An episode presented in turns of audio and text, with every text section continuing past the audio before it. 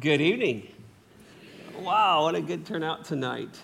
I hope it's that you did want to see Egypt, just, just not the food.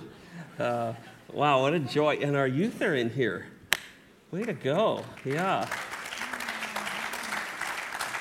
We're going to show you some pictures. The youth over in Egypt, particularly at the church in Hor, just really encouraged Gina and I.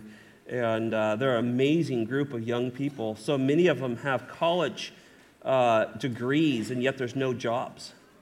Uh, and, but they serve the Lord, and they, they served us while we were there. So, really good to see them. in. we have a ministry um, that is of a church that is greatly connected to Samir. And uh, years ago, as I got here, Samir and I became friends, and we began talking, and I heard his testimony, what God had done and how God had used him, and it just really stirred my soul, uh, the faith that that this man has. Um, and then he began to tell me about his grandfather's church in southern Egypt. And the more we talked about it, the more interested I got in. And, and Samir has uh, been very involved in that ministry down there, helping and doing all kinds of things. I kept pleading with him, Samir, let us in on this. You, you can't hold, you, you come and share the joy. And finally, he started to let us get involved. And that was really fun. And so we've got to know Pastor Gerges um, over first over line, uh, over emails and, and some Zoom meetings, and began to realize we have a really good man down there in the middle of nowhere in, in Egypt. Uh, this church, you're going to see this, um, was planted by Samir's grandfather in 1889. Is that correct? Yes. 1889. I got to get him to talk. He's, I had to drag him up here. Um, he's not happy with me. I'm hoping he'll forgive me. Um, uh, so this is what 130 some odd years this church now? 133 years this church has existed. In the middle of a muslim world and not only that but in the middle of a coptic world.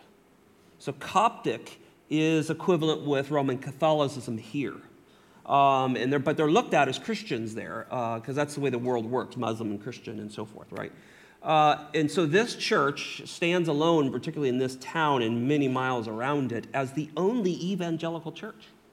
And through the ministry of Samir and that ministry down there, we have got connected with them. And so about three years ago, Samir and I started planning a trip, and then COVID hit.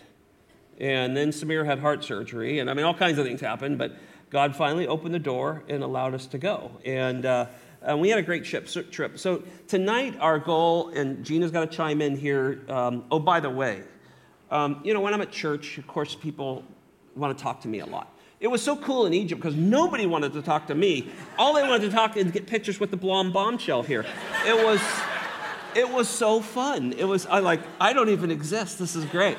They thought I was Egyptian. Like where did he get the the American wife? And. Uh, so you'll see some of that tonight. Uh, that was really fun. I really did enjoy that. Uh, and uh, but anyway, we I've never been so popular in my life. So, yeah. yeah.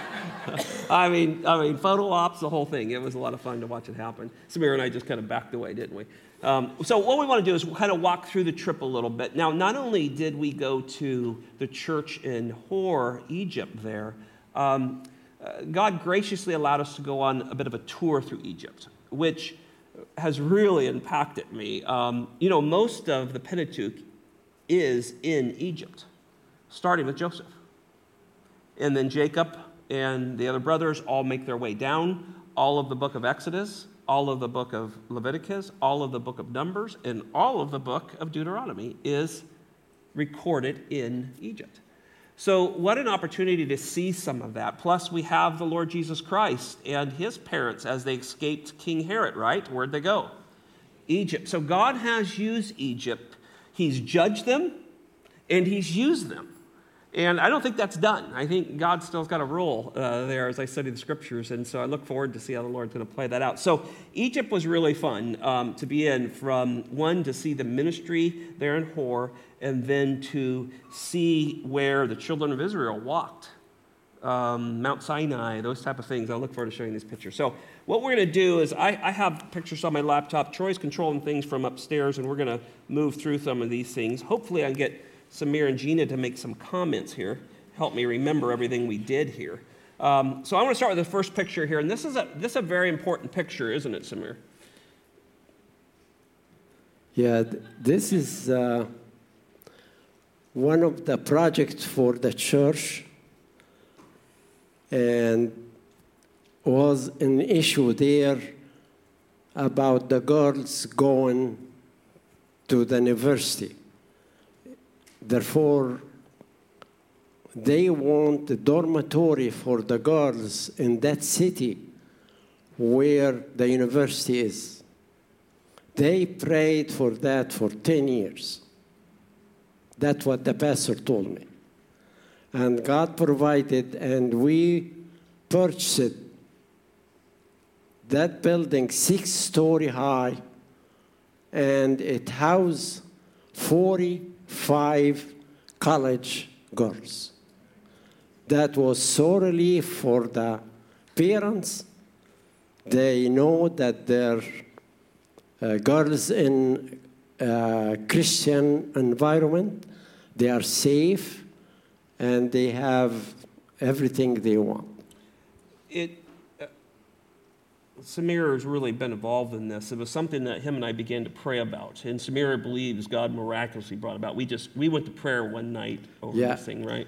Uh, bef- before that project, the first thing is we need to open an account in one of the banks uh, that we can send money from here. And the pastor went the entire town where the university is. No bank wants to open an account for Christian church.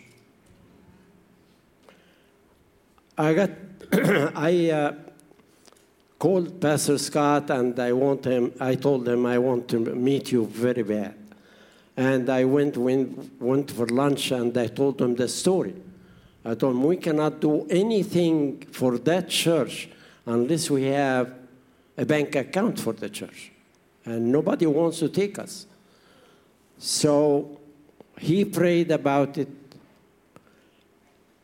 after five hours, five hours, I got a call from the pastor in that church said there is a bank open an account for that church. That's the first miracle. Next, next slide, Troy. Um, this is Samir and I sitting at the doorway into it. This is a beautiful thing when you have to realize these are girls that have been raised in the church. They're in a Muslim world. It's extremely dangerous. This is a, this is a place where there are those who are watching over them. There's a family that keep, keeps track of them. They have a bunch of ground rules. They got to be in by nine. Uh, they have to be believers. They have to come from churches. Samir really did his homework and helped them design this, but these girls are protected. Uh, next slide. Um, we had a little ribbon cutting ceremony to, to launch it. The man um, on the right there, I think, right, I'm looking left here, I don't know, in the blue, he's. He, that, that he kind of he's one of the caretakers, and Pastor Gurgis is on the far left in the red shirt there, and then Gina, Samir, and I there. And so we shared a little bit of scripture, uh, encouraged a bunch of the girls there. Next slide, Troy. Um, this was a picture of a few of the girls that weren't at class that were there that day. And so we got to pray with them, encourage them. They are so sweet. These girls are all in their 20s. Um, they're all studying, 19, 20s, 21. Uh, they're all studying to get degrees. Very, there's not much jobs in Egypt, uh, and there are, but they just work for five dollars a day or something like that. Um, but they are sweet girls. They love the Lord. We had great conversation. Some of them spoke decent English, so we were able to talk with them. Uh, next slide. Um, after that, uh, we saw our first look at the Nile. Um, really, we actually had lunch here. Uh, Egypt, if, if there's no Nile, there's no. There is no land. Yeah, there's just nothing, right? There's no Egypt. And it is an amazing place. Next slide. This is where we met up with a team of guys. The guy at the very far end is our driver, Osama. Osama. Osama was great. Uh, man, he, he owned a taxi cab and he could drive, man. Sometimes we were on the, on the sidewalk, sometimes we were splitting lanes of truck. It, it was great. I loved every minute of it. Um, and, and then the gentleman on the right in the tie, that is uh, Pastor Sadek. He was my translator for the week. Um, hadn't translated in 10 years. Wow, I wanna didn't know something? that. Yeah, that's what he told me. the first night out, I could tell. Yeah, Um, he was a he's a dear brother. Has a church about 60 miles away, about, yeah. uh, and Yes. That's the closest church in relationship with Pastor Gurgis. That's Pastor Gurgis there to his right, to his left, um, and what sweet men. And that was kind of the start as we began to plan the week and all the teaching that was going to go on. And this boat is called the Sea Boat. C for Christian, but they don't use the word Christian because they're in the Muslim country. But it's a bunch of Christians who own this and it gets rented out for weddings and, and they have great food there. And we were able to eat there. Did you want to say Yeah, something? this there? boat in the middle, in, in the Nile River. Yeah. And you see an island there, and you can see the other end of the Nile River. Next slide there. Just some, just some pictures here of life once you get down towards Hor. And in that area, it's a very farming community, but very poor. Uh, this is very typical, washing clothes um, in the waters there. It's, it's far, it's third world. Samir told me it was fourth world in some cases. um, next slide. This is now at the church. This is on top of the church. They had finished the little steeple here, and uh, they were pretty proud of this little steeple. And uh, as this church is very old and has been rebuilt a lot, they wouldn't let the Muslim Brotherhood wouldn't let them rebuild the church, so they they built a new church kind of inside the old walls, and and now it's an amazing building as you'll see in some of these slides. Next slide. Uh, this is just a slide from on top. I think Gina took this one. Gina, you want to talk about the on top of these buildings? Uh, so that's where they keep their animals. Um, a That's lot, three or four stories high there. Yeah, three or four stories high. And the limit is you see that rebar that's up there, that's just in case they want to build another story and they can build up to six they have they do have a kind of a building code up to six uh, stories. But you that's where they keep their animals. Um, the manure that they gather there is um, packed into um, brick so that they can burn it um, when it gets a little cooler in the winter. So, but very interesting. They have their chickens and goats, and I don't know if I've seen any cattle up there, but there was at least some semi big Again, animals. a very poor Yeah. area. The streets are dirt. This is not like Cairo um, or Luxor or any other places that we went. It's a very, very poor community. dusty, dusty, Dust- dusty. Yeah, and Yeah. lots of donkeys and wagons and so forth. Um, but by God's grace, Christians always eat well. This was breakfast every morning. Uh, the, next slide. We had some dear people who made sure we ate really well. Um, this, this was my favorite meals. It was delicious. Breakfast was my favorite meal. I, I loved breakfast. Um, Yeah. There was fresh jam, raw honey, um, Honey, molasses. yeah, there. molasses. Uh, this bread, what was that bread called in the middle there? That, that You mean the was- big bread or the? Yeah, it's, It's like a a pita pita bread, bread, type yeah. thing, and then there was that flat. yeah, they call it uh, Egyptian loaf or Egyptian bread. I don't know what it was, but I ate a ton of it. Yeah. You know, threw the diet out the window because you get so hungry over there. And uh, anyway, uh, that was breakfast um, there. Now this picture I absolutely love, and Samir doesn't, but I love it because I said, Samir, you got to let me take this picture. This is his grandfather on the far left there. That this is 1800s. This is a man who came to know the Lord Jesus Christ and planted a church in a Muslim world. So much that the Muslims hated him, they sought to kill him. One day he was coming through the cornfields, and the men had set a trap for him, loaded their guns, jumped out, pointed them at his, at his head. Both guns went off but did not fire. The Muslims thought that he was greatly protected by God and said they wanted to build a mosque in his name. God protected this church from the beginning. And so I love this because this is, this is his grandfather in the far left. That's his father in the middle. And then, of course, Samir here, 133 years of ministry here in this church in, in Hor. And uh, Samir's father passed away when, what, you were 13 or so? Yeah. Yeah? Yes. 13? Yeah, I was 13. And he told me that I was the first English speaker in there since you were about 10. Yes. So without giving your age away, that's, you know, like 70 years. Much more than that, actually. I have no comments about that. yeah. no comment.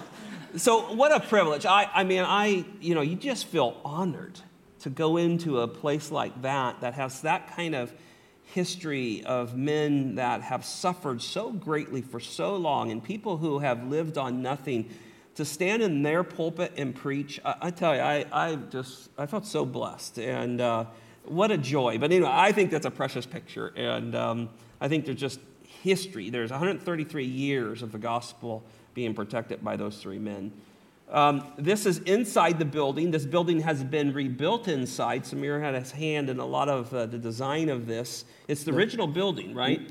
Yeah, that the original church, yeah. But you brought a lot of updates to it and made it more secure and Air condition and all air conditioned. And, and, um, and so, of course, that's Samir on the far left, Gina and I. And then this is Pastor Gerges and his wife, Rania. Did I get that right? Rania. Yes.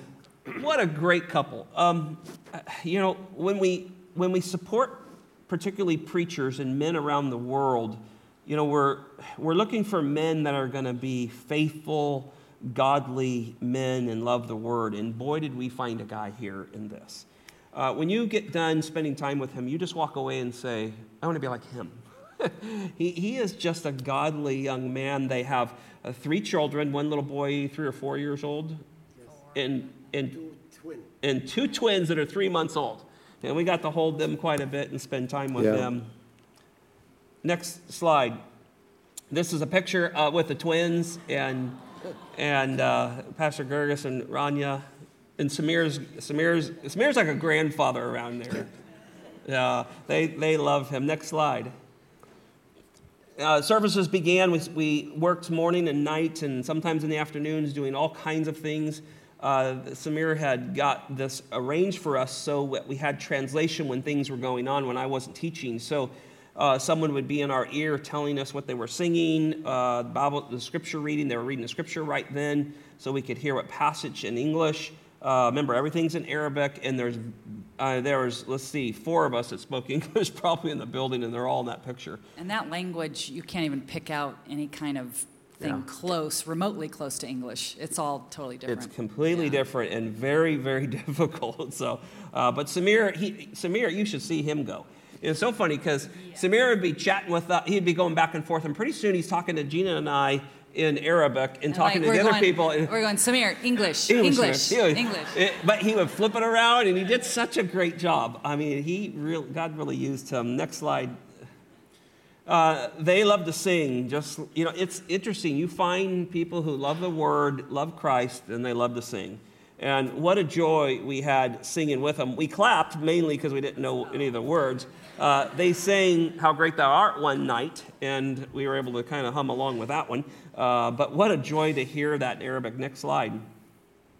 This is a picture of the building just packed out. There's a courtyard behind that, and there would be tons of people in there. Uh, one night they told us they had 150 children um, in children's ministry that night that they were because they just couldn't fit the kids in there, so it was adults. You'll notice this is all women because this is the women's side over there. The guy right behind me is the cutoff line, and uh, women all sat on what would have been my right side from the pulpit, the left side of the building, and the men on the other one. Next slide. Keep an eye on me, make sure I'm on the same ones. Um, this is just another angle uh, here. This dear brother, he is a godly man. Um, he's a pharmacist. Osama. This is Osama too. Uh, and he has a pharmacy there, and he has, you know, and because of that, he has, he, you know, he's a little more well off than the, probably the average person there, but sweet man, sweet family. They're actually coming to Virginia here in a few months. Yes. Has a brother Yes. here. So we've asked them to come stay with us. Uh, um, but you can see again the women there, and then all of a sudden it changes over to uh, the men over there. Next slide. Just some more pictures. Oh, I think this is the Um, go to the next one. Yeah, and there was a graduation we ended up doing too. Um, a bunch of the young people graduated from high school and had graduated from college. So they asked me to speak at that. And then Samir and Gina and I got to hand out diplomas and all kinds of stuff. It was just a great night. Um, I think it was really encouraging. And a matter of fact, the graduation is supposed to be before we go in June. Yeah. They postponed it because you coming. Yeah. I mean, again, oh my. I I mean, I was just so humbled to be with these dear people. Next slide. Um, just again, more pictures of people who would come out to hear the word being preached. That depends side. Yeah, the boys' side. The boys' side, yeah, that's the boys' side. Um, there's Samir.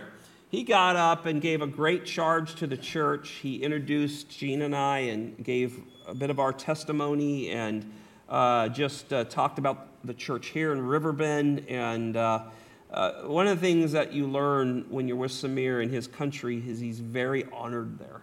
Uh, uh, it was really a joy to be with him, and particularly in the Christian world, they all know who he is, and they really uh, honor him. And uh, uh, it was just a joy to watch it. But it wasn't only then. We would go to a restaurant, and I, I didn't see tons of older Egyptian men out on the streets or around. But we would show up at a restaurant, and immediately they'd recognize Samir, not, not knowing him, but honor him because of his age. And pretty soon we got a great table and all kinds of things. It was actually really beneficial. Yes. but, but it's just that society really honors the elderly. And, um, and, and Samir just really shined over there. And wh- what a joy to have been with him. Uh, next slide. This was the graduation. Uh, notice they have all their diplomas and a little kind of plaque thing that we were given out. And we shook their hands and prayed for them. Um, it was just a really good night. Uh, I got to preach uh, a message to them, and uh, what a great time. Next slide. Um, this was a night after one of the sessions that we had upstairs. This is on top. I'll show you a picture of this later. Um, they, they have built an apartment type building up alongside. It was actually built over the top of where Samir used to live. On Uh, the his- sixth floor. yeah, six floors of this. This is up on top, and these these are the college age kids, and we just got to spend the evening with them. They, they I'll show you what they did here in a minute for me, but uh, and this is just a portion of them. Right before everybody was leaving, we grabbed some of them and took a picture with them. But And they love to take pictures. Oh, they do. love. They do love to love take it. pictures. And they were the most delightful crossroaders that spoke Arabic. And um, some of you crossroaders, you, you, you got to tell me. You, you want to go overseas, you got to tell me. Uh, we, we need to get you connected to this and learn this. These, you, you just love these people, and they're, they're just so delightful. We had such a great, great time. Next slide. So somehow, and Samir, I don't know if this is your doing, they figured out it was my birthday. I got on a plane the day before my birthday. I said, great, I got out of Riverbend with nobody knowing it was my birthday. It was great. Not happening. Um, they had this cake That's the least we can do for you. Yeah. and they took the picture off our website and made this. So we had a cake up there with them. They're just very sweet and uh, was what a great night. Next slide. Now this is Pastor Sadak. This is him and I spending a lot of time together. Um, there are a lot of theological terms, a lot of t- preaching in the Bible in terms that they just don't have that word. And when you're preaching along and you use a word and you look over him and he looks at you like, I have no idea what that is, um, you're quickly on the fly translating your translation. And then he's thinking about that word and trying to find an Arabic word that means the same and to get it out. And it's extremely challenging. I, I was so tired after everyone because I had to think so hard because on the fly I was translating what I would normally say, breaking it down and down and down so he knew what I was saying, so he could break it down so that this group could hear. And probably there's probably a fair amount of people that are somewhat illiterate. Most of them are farmers. They go to school for a few years and then they go work in the farms. So it's it's a different group. So uh, Pastor Sadak, very godly man, loved him to death. Um, him and I would spend a lot of time working through passages I was preaching on, terms, talking about uh, everything from the doctrines of grace to justification, uh, how we were going to say those things, and him and I just really hit it off. And by the end, we were really clicking. And uh, Yes, I can see that. yeah, we were flying along. And uh, uh, it's always great when you can speak and he translates and you speak and translate and you really get in a rhythm together so it doesn't bog everything down. And we got there. And we got there. It was a little rough start the first night, but uh, uh, we were able to do that. I, I, you know, pray for this man. He's about 60 miles away from Pastor Gerges, he has a great church, but it's evangelical, very godly, very like-minded church. Um, but again, they're very much alone. There's no, you know, they don't have a lot of churches like we do. Um, next slide. These are just some slides of him translating with me um, up on the stage here. Next slide. Preaching away. Jesus is the head of the church. الرب يسوع المسيح هو رأس الكنيسة He's the head of the church in Egypt, هو رأس الكنيسة التي في مصر and he's the head of the church in America. وهو رأس الكنيسة التي في أمريكا So together we serve our master, the Lord Jesus Christ. عشان كده هو كلنا مع بعض احنا بنخدم إلهنا وربنا يسوع المسيح Lord Jesus Christ. لكن So their Arabic language we noticed was quite a bit different in the tone and the accent than Yeah. like Morocco. Yes, it's very hard to uh, learn it. Yeah. Yeah. Yeah. it almost had a German type of sound at times with it, uh, and French to it, um, but very different than where the stringers are. Uh, uh, so, though speaking the same language, they, the, I mean, it's like people from Tennessee and Florida and California and so forth. So, um, uh, but fascinating to listen to and try to pick up. Okay, that's the word for justification. Wow. Uh, but Samir said, he's, I, I said, Samir, is he saying what I'm saying? And, and so it was great to have Samir there to make sure that the truth I was teaching was coming across. And again, Samir said he's very accurate. He's working very hard to, to stay up with you. Yeah, he was very accurate. He was accurate. Yeah, for sure. All right, next slide uh, there. Again, just another picture, another night of preaching away together. Um, No, it's me. It's oh, me. okay, we're on, what number are you? I'm on 23.4. Are you on it now? Okay, I must have got ahead of you. Gina also um, got to teach. She got a chance to teach with the ladies, and this was her translator. Again, finding people who could translate would have been nice if she would have had a woman, but uh, so this is Joseph. You want to talk about Joseph for a minute? Yeah. Uh, he was a, a, a young college student, and he was amazing as an as an interpreter. Uh, he actually, I think, wa- was going to go into pharmacy, but now he said, "I want to do um, linguistics because he really loved English." So you could tell, and he and it was the very first time he had translated, and he did marvelous. So it was it was really nice. We actually met with Pastor Gurgis about him. He has an aspirations for ministry. And um, we offered, hey, if he wants to come to America, we will put him up here, won't we, church? And we will school him and send him back. This is what they need. This is what they need. These young men, um, they're in desperate of need of this. And I would love to have this young man here, put him through our seminary, and then send him back. Um, uh, next picture. Uh, this is just a picture of Gina. She's with she's with the gals. They're reading scripture and standing. 26. Next picture. Um, Gina with this is in the this would be in the morning. All the men would be out working in the fields, and the women would work in the mornings to get things going, and they would come and listen to Gina as she taught them. Next slide.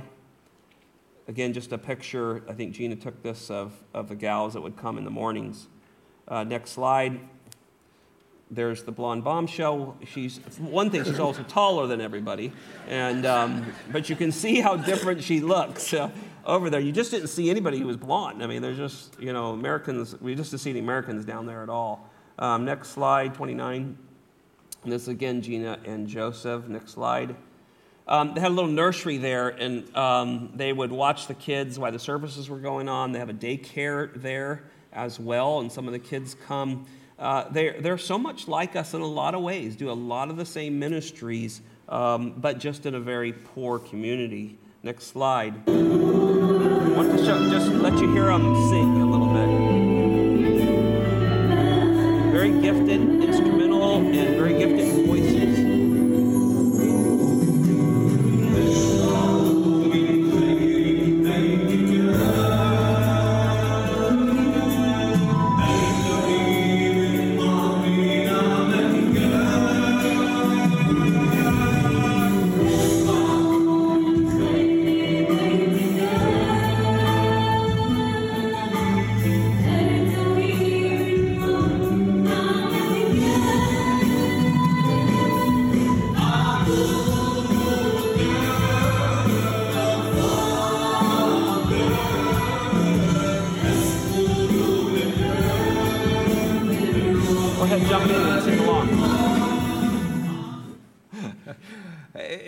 really fun to watch them and watch them worship. We just didn't know any other words. Of course, Samir's singing along over there, but um, but like any believers, they love to express themselves to their Lord. Uh, next slide. Uh, during the day, um, between meetings, Tell him to go back. He went extra. go to 32. You went too far. Now he's good. Okay. Um, th- this are the elders of the church um, who pastor with Pastor Gerges.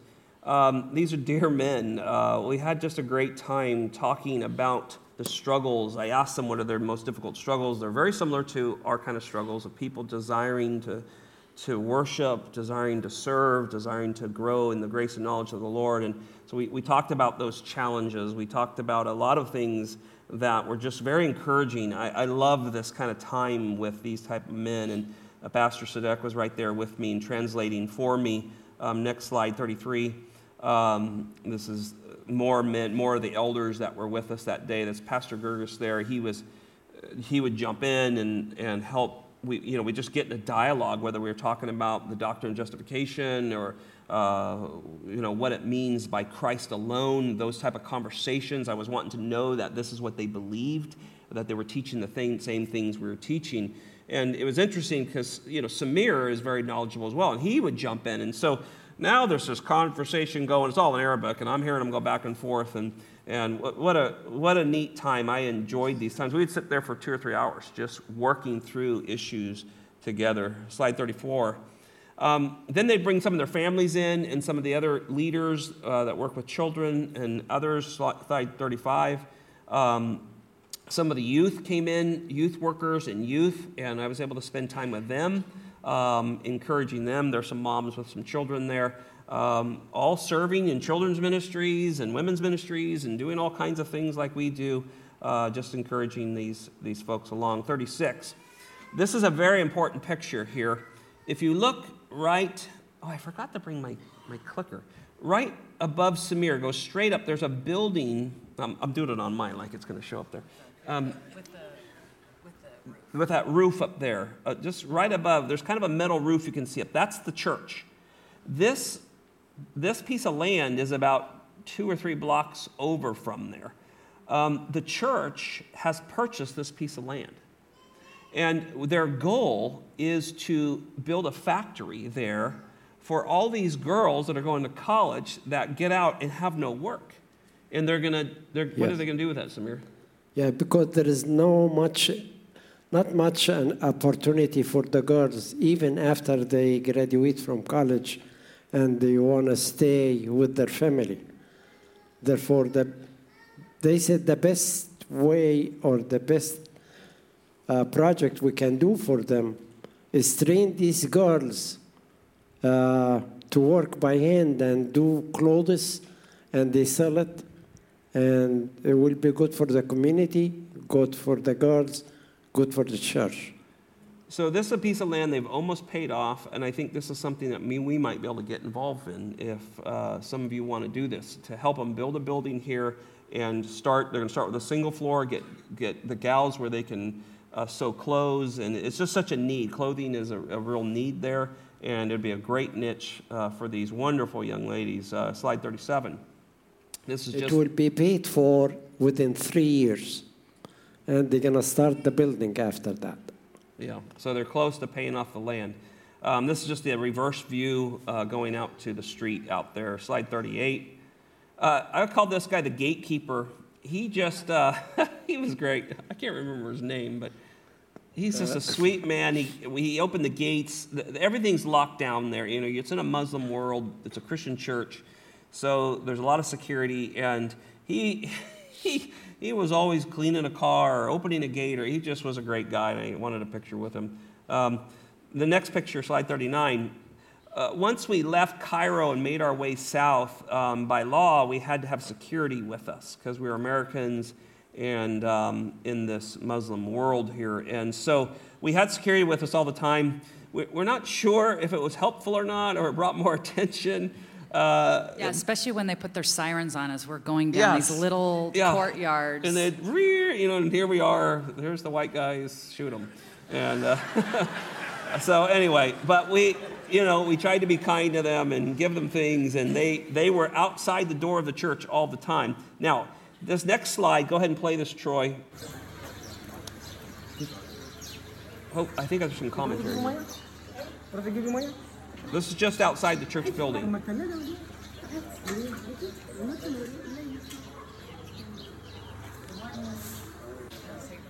So you kind of get an idea. That's all very poor, very dirt. Next, next, Th- This uh, village, Very busy around here, always in the morning. Blocks moving on. Lots of burros, donkeys.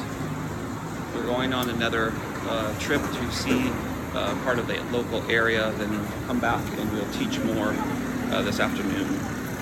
There's the lovely Miss Gina. The children are completely uh, enamored with Gina's blonde hair. They saw that constantly girl. want to come near her. These are our police. They always are with us. And right here, grateful for their protection, Nice police car, huh? even though I think it draws more attention to us. what were you going to say, Samir? uh, this village, there is not one street is paved. Not one street. That's how I tell you it is very far away. It's about three miles from the western uh, desert in Egypt. Next slide, 40.3 there. Okay, this is right in front of the church here. This is just typical. This is every morning. Go to the farms most of the time. Um, it's very, very, very rural and very poor, and not much room for cars and people.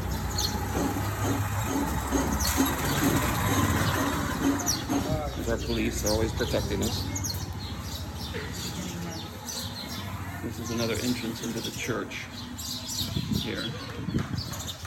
Way That's the church building. where We stay in an apartment. And we stayed there. up in those apartments at the top of that roof. the entryway off the side of the church, but it's all dirt roads. This is a 133 year old in Cairo. building. That's Pastor Gerges. He's a dear man, dear brother, and my beautiful wife.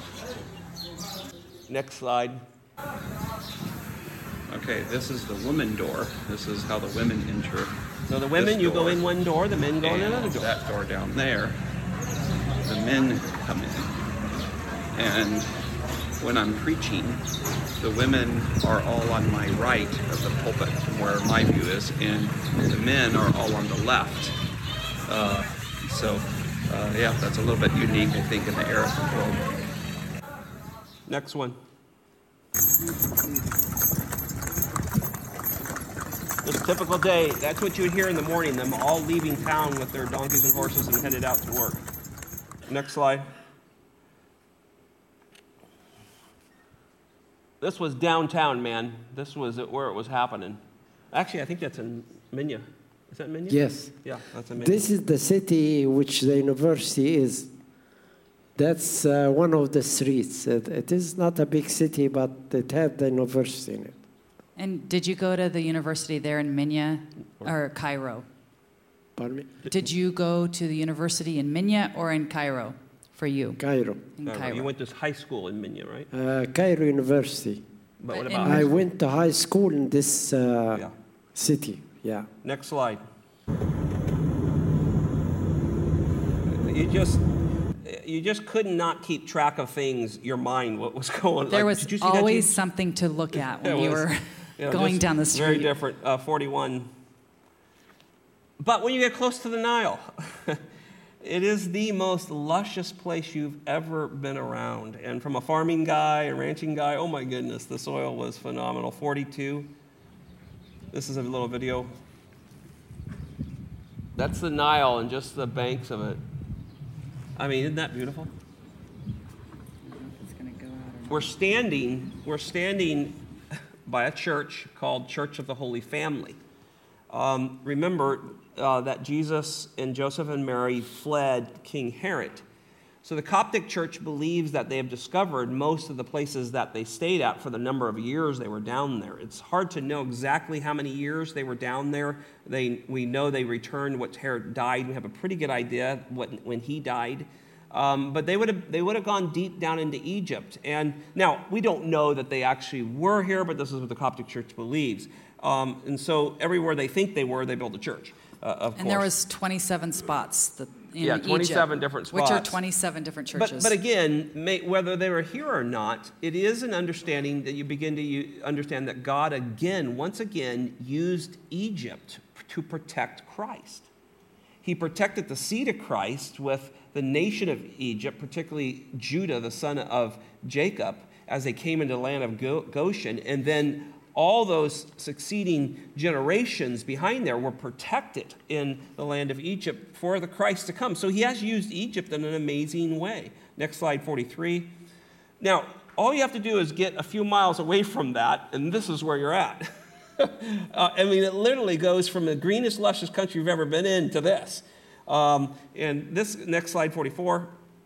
The, uh, one of the mornings we got sneak, after we met with some people, we snuck away for a couple hours, and this was a federal park or state park of some sort, but nobody comes there. No, no tourists are there.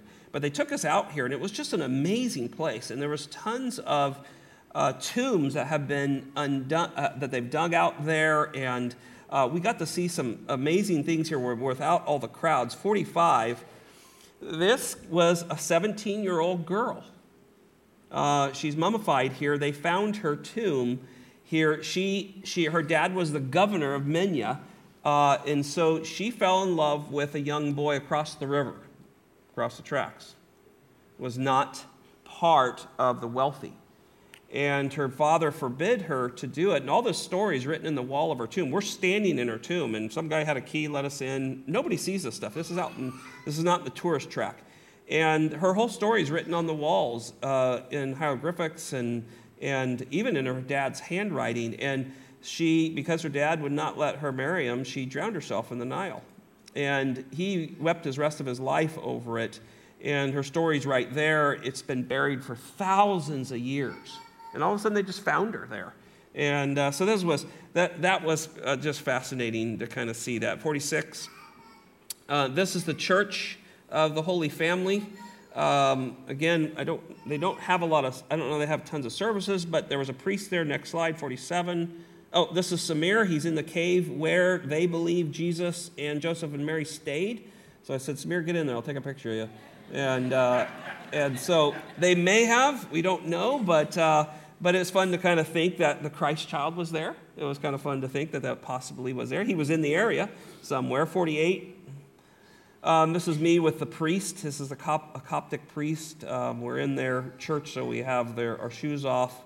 And uh, he was nice enough to at least talk with us. And uh, I think he was happy to greet me because he knew who I was. And so we, we talked a little bit, or they talked in Arabic, and I acted like I understood.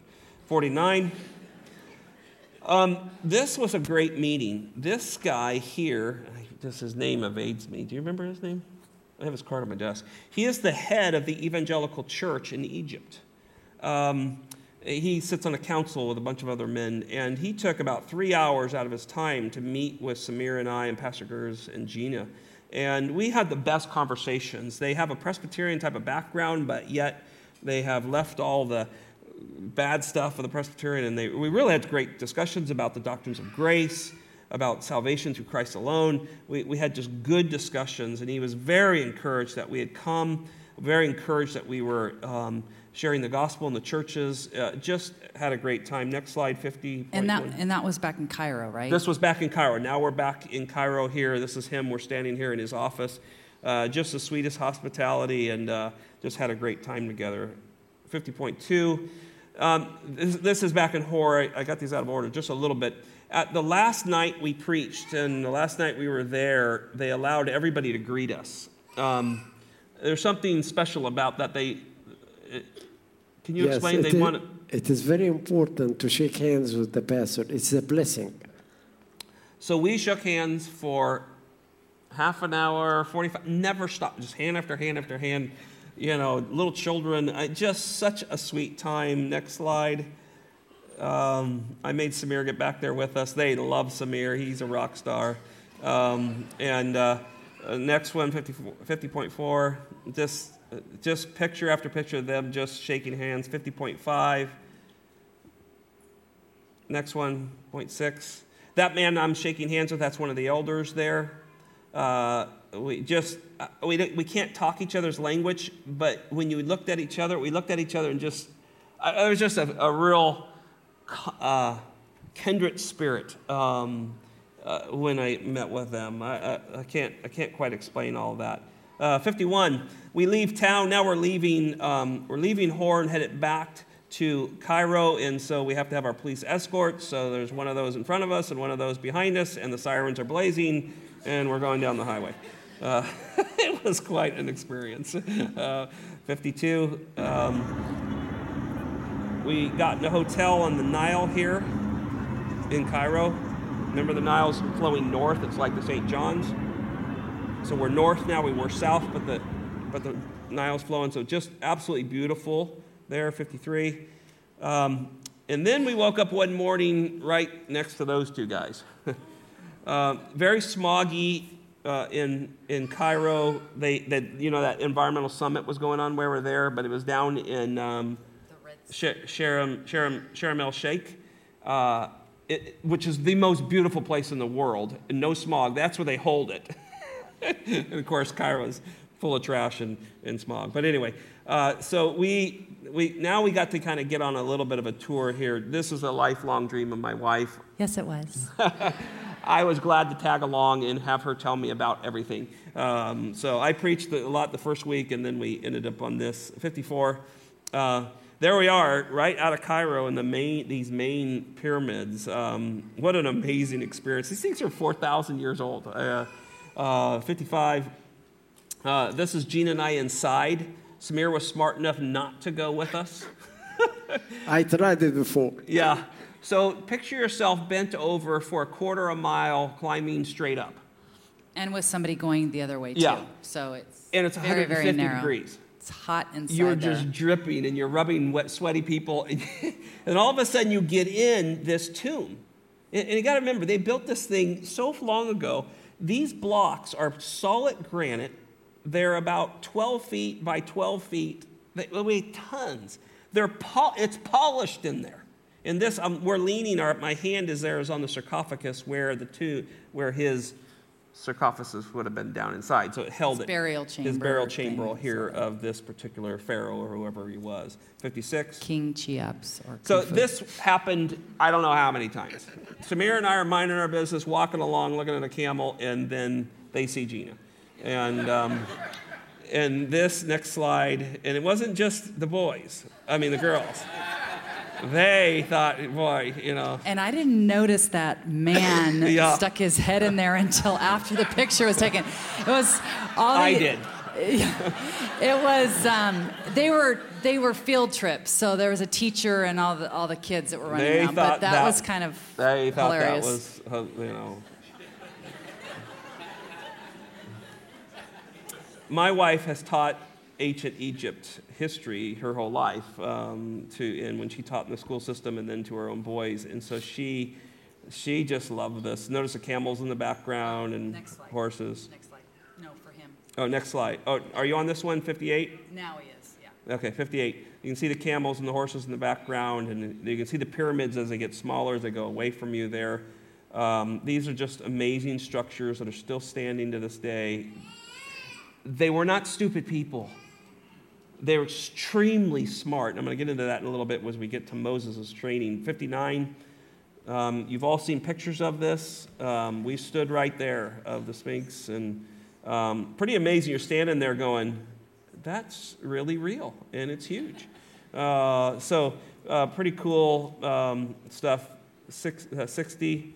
We took a little horse ride. That horse name was Michael Jordan. He needed tons of hay and oats, but they don't have that, so they're very thin. And I felt bad for the horse, even him have to pull my myself up there. 61. Um, now we're down in Luxor. We flew down to Luxor and then got on a boat and, and traveled down the Nile to uh, Aswan, Aswan. But we stopped at this, we stopped at a lot of temples, but we wanted to show you this one. This is uh, Karnak. Karnak Temple. Karnak Temple. Now, this Yeah, is a it- very important temple. Uh, this is where Joseph would have been trained. Now, remember, Joseph gets pulled out of the Nile, right, as a baby. He's given back to his mother for, How about Moses? excuse me, Moses, sorry. Joseph was in this area. I'm going to get to him in a minute. Um, so Moses is pulled out of the water. Um, he's now he spends 40 years in Egypt. Then he spends 40 years in Midian. And then he spends 40 years walking around the wilderness with the children of Israel. So three 40 year periods. The first 40 years, he was trained by the greatest minds of Egypt. And I, I think sometimes we forget that because it's just this little blurb within the Bible. But these, these men, their architectural design, their engineering is incredible. I don't know that anybody else in the room could do what they do. And this, This, this temple called the Karnak, it is the biggest religion temple in the world. yeah, 700, 700. acres. The Yeah, temple 700 acres. covered 700 acres. I wanted to stay in it for a long time. Yeah. Yeah, that was really. We really finally had to go. Um, next slide, 62. Which time? Listen- now listen to this. Turn this up, Troy. 1446. Write down 1446. This is our tour guide, Mito. How old Moses when he do that? 80. He's been the 40 year in the palace, 40 year in the land of Midian, right? So he was 80 years old. So by this way we know when Moses had been born. So could you please add 80 years to 1446? 1526. That is the time when Moses had been born. So by this way we could know who is the Pharaoh who gave the order to kill Moses. And who is the daughter who pulled Moses?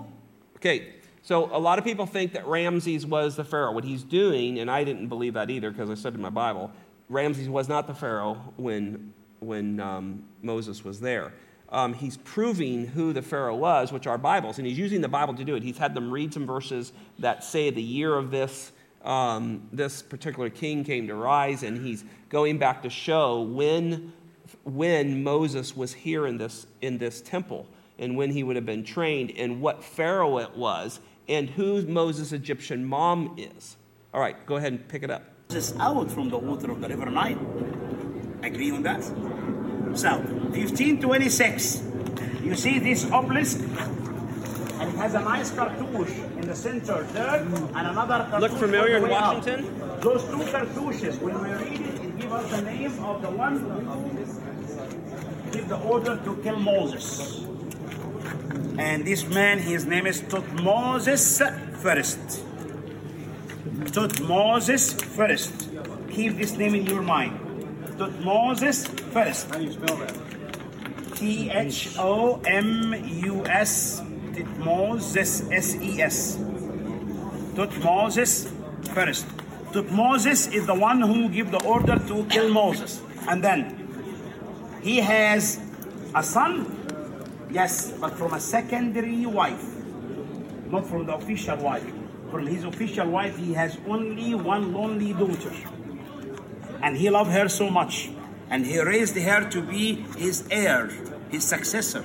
Moses' mom. And this daughter, Egypt. when she was going out to the river Nile to swim and take a shower in the river Nile, she find a basket.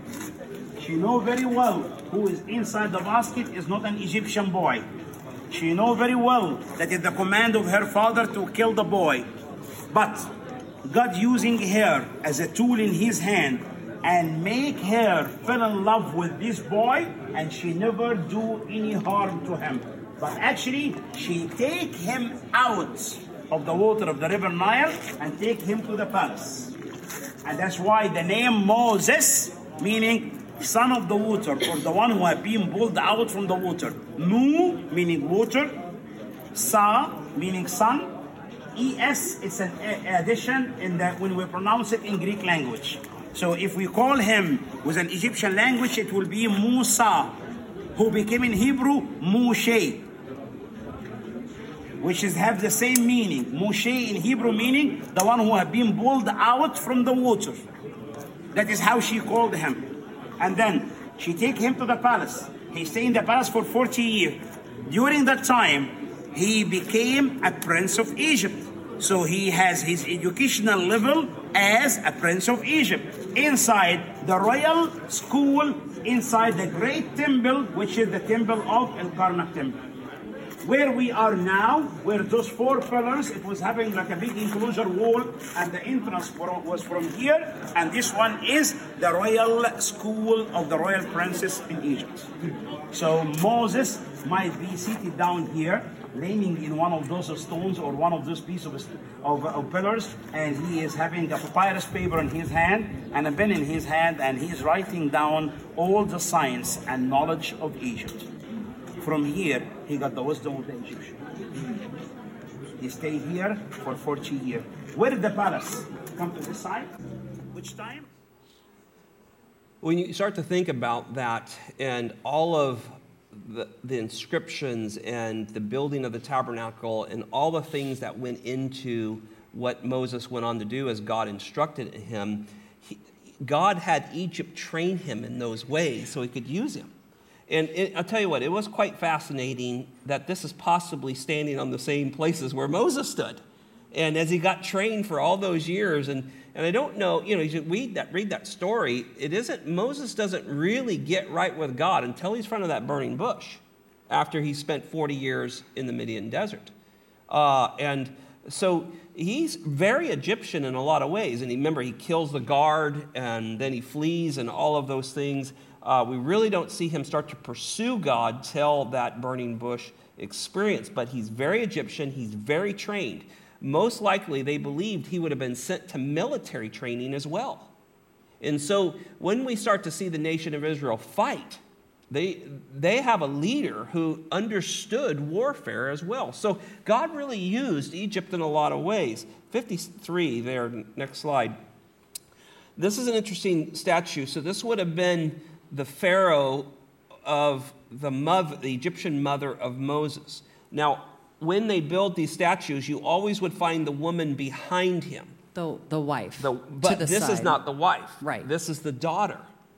He remember he the, the guide said he loved his daughter and was that was the goal was to have her succeed him. So but he had this he had this statue built with her in front of him, which was very rare. We saw a lot of these statues and the wife would be behind them. Here, now what was her name? Hatshepsut. Ha- yeah. So Tutmosis the first was the Tutmosis, was the yes. pharaoh.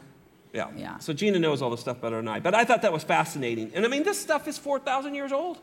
And look at it. You're standing there right there. I went up and leaned on it. Um, 64. We're back on the boat now, heading down to Aswan. It was incredible being on the Nile.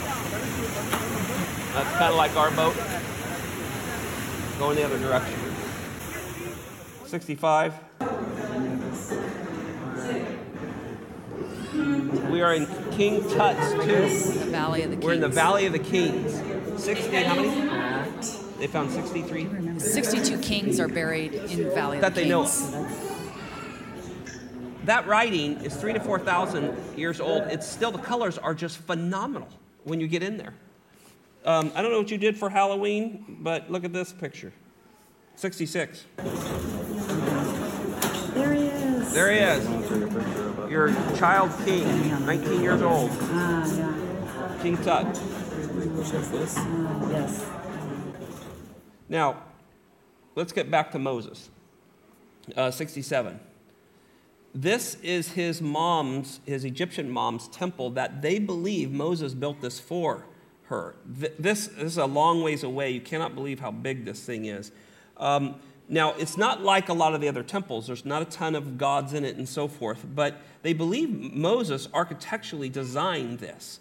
Now, what's really fascinating about this, go to 68, is this. They found a tomb never used, and they believe it was Moses. When the princes, like Moses would have been a prince there, as they began to start to rule, even as young men, they would start a tomb and they would start to build it. And then it would be completed by the time whatever, whatever they died, and their life would be put on the walls in hieroglyphics and all the pictures and stuff that you see. Um, but this tomb is unfinished, and no one was ever in it. And they believe it was Moses who started this for his own tomb, but of course, God called him away. He ended up go, going to the wilderness, coming back 40 years old, 40 years later, and then leading the nation of Israel out of it. So it's quite fascinating, if that's true, that that would have been possibly Moses' thing. But when you find that architectural design, you begin to realize, man, Moses was really trained in a lot of these areas. 69, um, again, back on the boat, we would sail at night, do, do tours during the day. Uh, just incredible time. Uh, not like our cruise ships, don't think that, think third world, um, uh, but, uh, but still a beautiful place. 70, we would stop at places like this. This was a rug factory, and this was an interesting rug factory. A It was a carpet school. carpet school. So a Christian man saw that the kids just don't go to school. They go a few years and they drop out and they go work in the farms, and their parents just put them to work, and they wouldn't have an education. So he made a carpet school where they would take them in. They would work for so many. They would go to school, work for so many hours, and they would pay them and provide for them, and it'd often be money for the family. And so this school has been around forever. There's quite a few of them now that this man started and it's really worked. It's very difficult. We, we struggled with a little bit because you see these kids in there making carpets. It- it- you, yeah, because right when we first saw them, we saw these children working, and I just wanted to start crying. Um, but the, it was a Friday, which is their holiday, and they brought the kids in um, to to demonstrate for us. Um, normally in the mornings, for like the first three hours or so, they had schooling, so reading, writing, and arithmetic.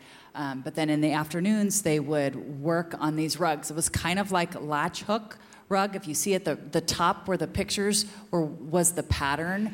And so they would just go by that pattern. And up above on the very top where you had some yarns dangling, uh, they would pull one of those down and that would be the color that they would work on. And they tied it very quickly. And so these boys were 10. And then that one was a little brother. He was five sitting there. Um, and, and they were doing it as fast as they could. So But they end up on the streets and unschooled, and so these men design these carpet schools, is what they're called. And uh, so, uh, really, really beautiful work. So the next 71, um, Gina took a liking to this girl. She was very, very talented, and um, but she really loved taking a picture with Gina. Uh, there you see Samir in the background. Um, 72. Now, this is one of the places where they believe were the storehouses of Joseph. Do you, did you remember the video I sent on one Sunday morning? Okay, so this was the Pharaoh's tomb of Joseph's, the Pharaoh who loved Joseph. This was his tomb. This is not the Pharaoh who did not know Joseph. This is the Pharaoh who knew Joseph. Well, he built, remember, he built storehouses in many places throughout Egypt. Um, next slide you can start to see they're, they're uncovering, they found 300, 3,112 tubes, 10 feet high, 10 feet wide, 60 feet long.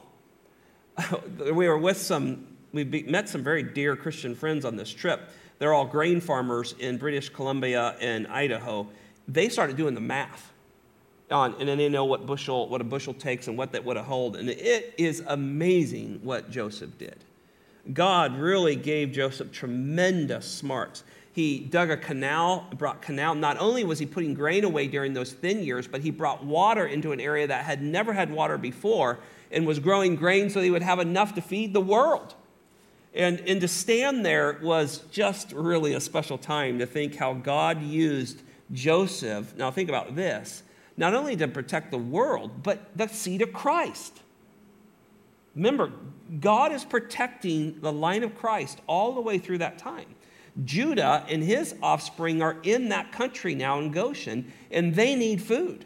And Joseph's there ahead of time doing all this. Look at 70, 74. This was another place. This was outside of Aswan, uh, no, it's the Valley of the Kings outside. the Valley of Kings. And this was another one of his storehouses. And so that's what they looked like. That's what they're uncovering in those other ones. Um, and there was at least three to four places around Egypt where Joseph had stored grain. And this is what they looked like. You could actually take a tour and go in there and see that we didn't, but we got to get a picture of it. 75. Now, finally, towards the end, we went to Mount Sinai. Probably my favorite. Gina was loving all the tombs and stuff like that. I, I'm, I'm wanting to know, God, what were you? I want to know what these people were going through. I'm preaching through this stuff. So, this is me um, making my way up Mount Sinai. Now, in my mind, teaching through the Pentateuch, I'm thinking a nice sandy place and a nice little mountain, and you know, there's Moses. He goes up. We'll be down here waiting for you. Go have a great time. Yeah, it's Moses was a mountain climber. This whole region is incredible. These, the, the top of this is 8,000 feet. And it's range after range after range. And now we don't know that this is Mount Sinai. The Egyptians are convinced of it.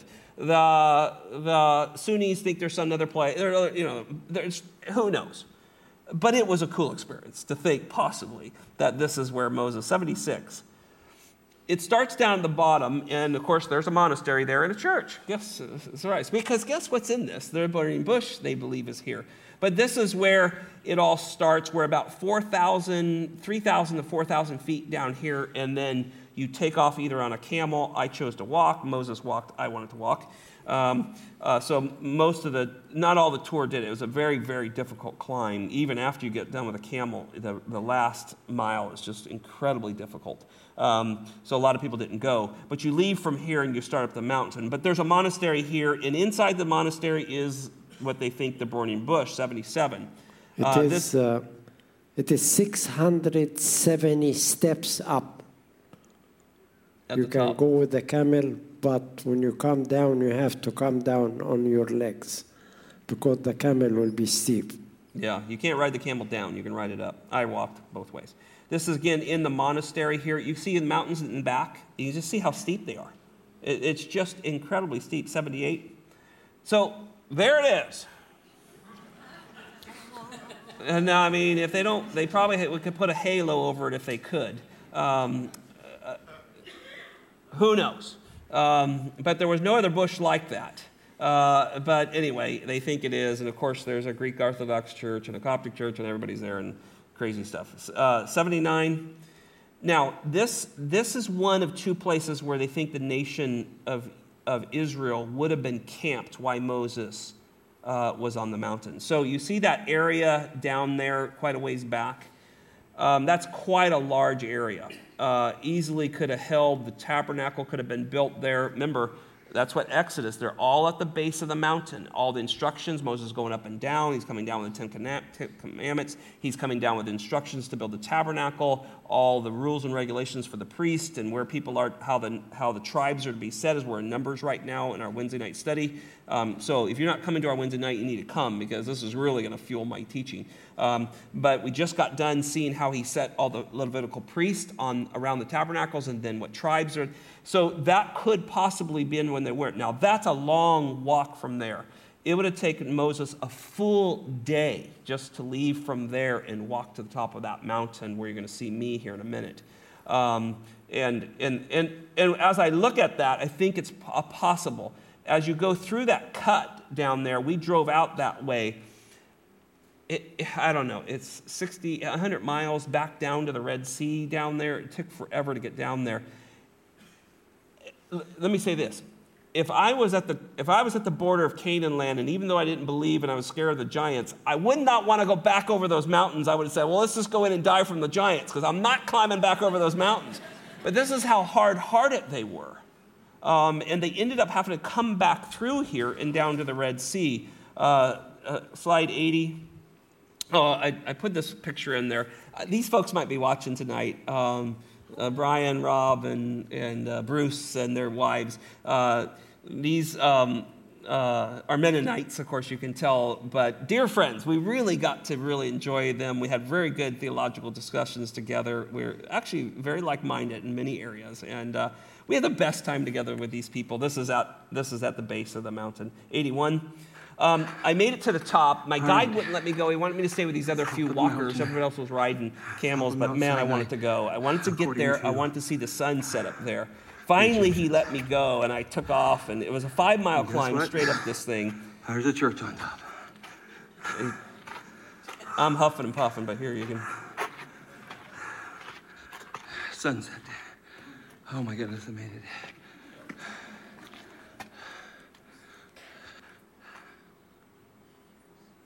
Uh, Is he done? Yeah. Um, absolutely beautiful up on top. Very cold, probably 40 degrees up there. I was, I was just soaking sweat. I wasn't feeling good, and probably this probably didn't help it. Um, but uh, what a neat experience. Go to 82. Um, uh, you might have saw Hello, this video family. posted on an Instagram. It is Sunday, just after your service. Um, I've just climbed to the top of Mount Sinai. That is the sun going down. Uh, that's amazing. Uh, about a five mile hike from the bottom, and it's pretty much straight up. Uh, but uh, encouraging to think. Uh, at least the Egyptians think this is where Moses came up and down the mountain. Um, down below, I don't know if I can show you this. There's a valley down there. This is the second spot be where they could have been. Um, the nation of Israel was. That's the promised land that Uh, way. it's hard to know. Look at Uh, those mountain ranges they had to go uh, over. beautiful to see the sun go down on Mount Sinai, at least uh, in theory. Um, there's a church And no matter if this was a spot or not, Um, there was no direction but, when uh, there what a- wasn't mountains. So this may not be the exact spot, but think their about, trail was uh, very all that difficult. God did with the nation of Israel, and somewhere down in that valley was the seed of Christ. I'm talking about the protected by protection of the seed of Christ. Um, who would cross this country uh, and eventually go into Bethlehem and there be born, live a sinless life, die a perfect death, raise a perfect resurrection for our justification. Um, and here, the Lord protected that seed. Um, what an interesting day uh, to stand here. Hope you've had great services. I look forward to seeing you soon. All right, bye bye. 83. So I just, I, I, I was able to get a signal um, driving, we were driving back down, and I kind of wanted you to see, the blue dot was, would be us in the van. We're working our way back down to the Red Sea, and about where that A is, um, and maybe a little bit north of that, is where Mount Sinai should have been somewhere around that. That line would have been possibly somewhere around where they would have crossed in the promised land. They got turned around and sent back all the way back down to El Toro and Sharm el Sheikh there and worked their way around that Red Sea um, because of their disbelief.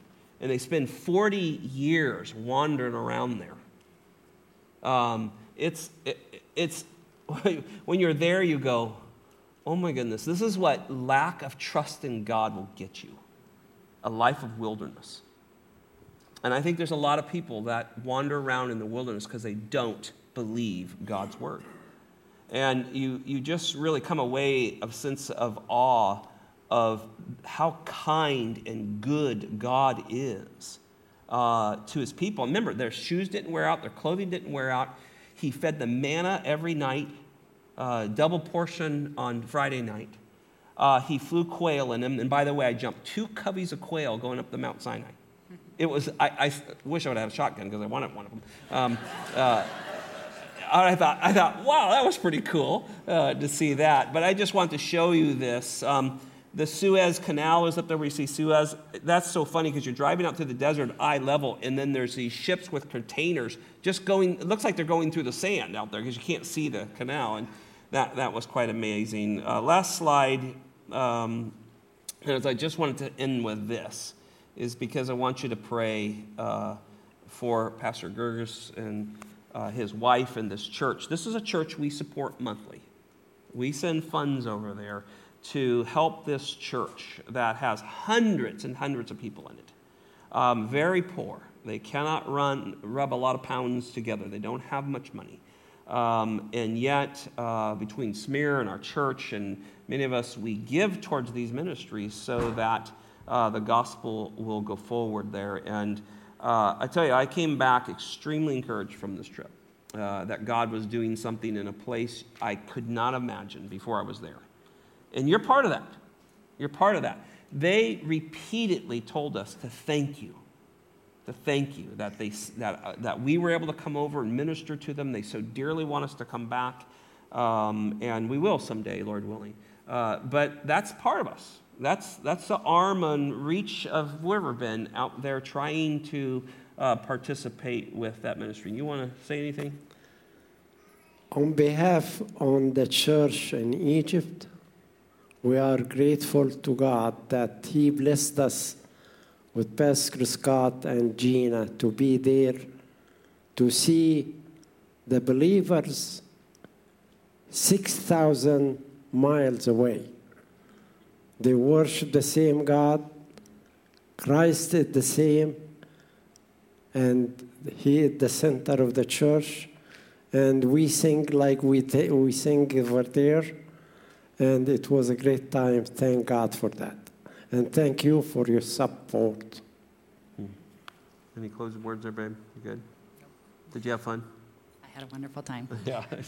She goes, You finally took me somewhere outside of a jungle where people are trying to kill us. So Mostly. I scored. Yeah, well, they might still want to kill us. I forgot something. But she enjoyed it. Yes, what else? Uh, if you are interested in uh, my grandfather's life and his uh, the persecution he went through his life, I translated his life in a small booklet. There's some here and some in the other exit. If you like one, you can have it. Do we have those back there, Rick? I, I put Oh, he said he put them back there by the exit. So if you, if you would like that, go back there and grab one of them. It's a fascinating story of Samir's grandfather. What was your grandfather's first name? His- which is Paul. Yeah, Paul. Oh, Paul. P A U L. Paul. Paul Bolus. When you translate it to Arabic, will be Paulus, like Peter. When you translate it to Arabic, Botrus. Botrus. Hmm. Well, amen. Hey, young people, ask God to make you a missionary. You're going to have to ask Him to do it. I know it's scary, but you, you get to go see what God's doing around the world. Second generation missionaries are some of the, some of the most influential missionaries we send out. Men and women that say, you know what, I've got a retirement, I'm going to go serve the Lord for a couple of weeks or a couple of months. We have places for you to go. Think about this, pray about it, and keep sending myself and other pastors and other ones that can preach and teach. Keep sending us. They need our help and they want our help, uh, and so we're glad to go. Pastor Gurgis, we know you're still awake, and we know it's about two or three in the morning. Thank you for watching. We love you. We miss you. Uh, say hi to your family uh, and the church, and we pray you have a great service. Let's pray and be closed. Father, thank you for this time together. Thank you that you promised you told us that you would have every tribe and tongue and nation and people around your throne. And Lord, you're doing that. You're gathering people, whether in Egypt or America or Philippines or Spain, uh, wherever around the world, you are gathering your people. And Lord, you let us participate with you. That's pretty humbling, Lord. You are doing this phenomenal work and you let us participate. We participate by giving uh, to a church like this that loves missions and seeks to train and, to, and help. Um, we do that by going. Some of our young people have gone this summer to different places. Uh, Lord, we pray that you would raise up another generation of missionaries that are willing to put their lives on the line and give up the American dream in a sense and go serve you in different places, Lord. So, Father, we pray that we would all be encouraged by what we've heard and seen tonight, and we'd be willing to give to go, to hold the rope for others. Lord, help us, inspire us to do these things, Lord. Lord, I do thank you for Riverbend Church that does give and does go. And so, Lord, may we excel still more. Lord, thank you for our brother Samir. I thank you personally for the encouragement he's been to my life uh, and the life of this church, and particularly to the life of the church in Egypt. We pray you would bless him, uh, continue to give him good health, Lord, as he serves you. Thank you for my wife who has such joy when it comes to studying history and seeing what you have done down through the ages. And I, I thank you for her, Lord. Bless her life as well, Lord. And Lord, I thank you for the opportunity to preach in a church that has a different language and a different culture, but believe in the same Lord and the same Bible. And so, Lord, thank you for that great blessing. Lord, give us sweet rest tonight as we think about these things. May we wake up in the morning ready to serve you. We pray this in Jesus' name. Amen.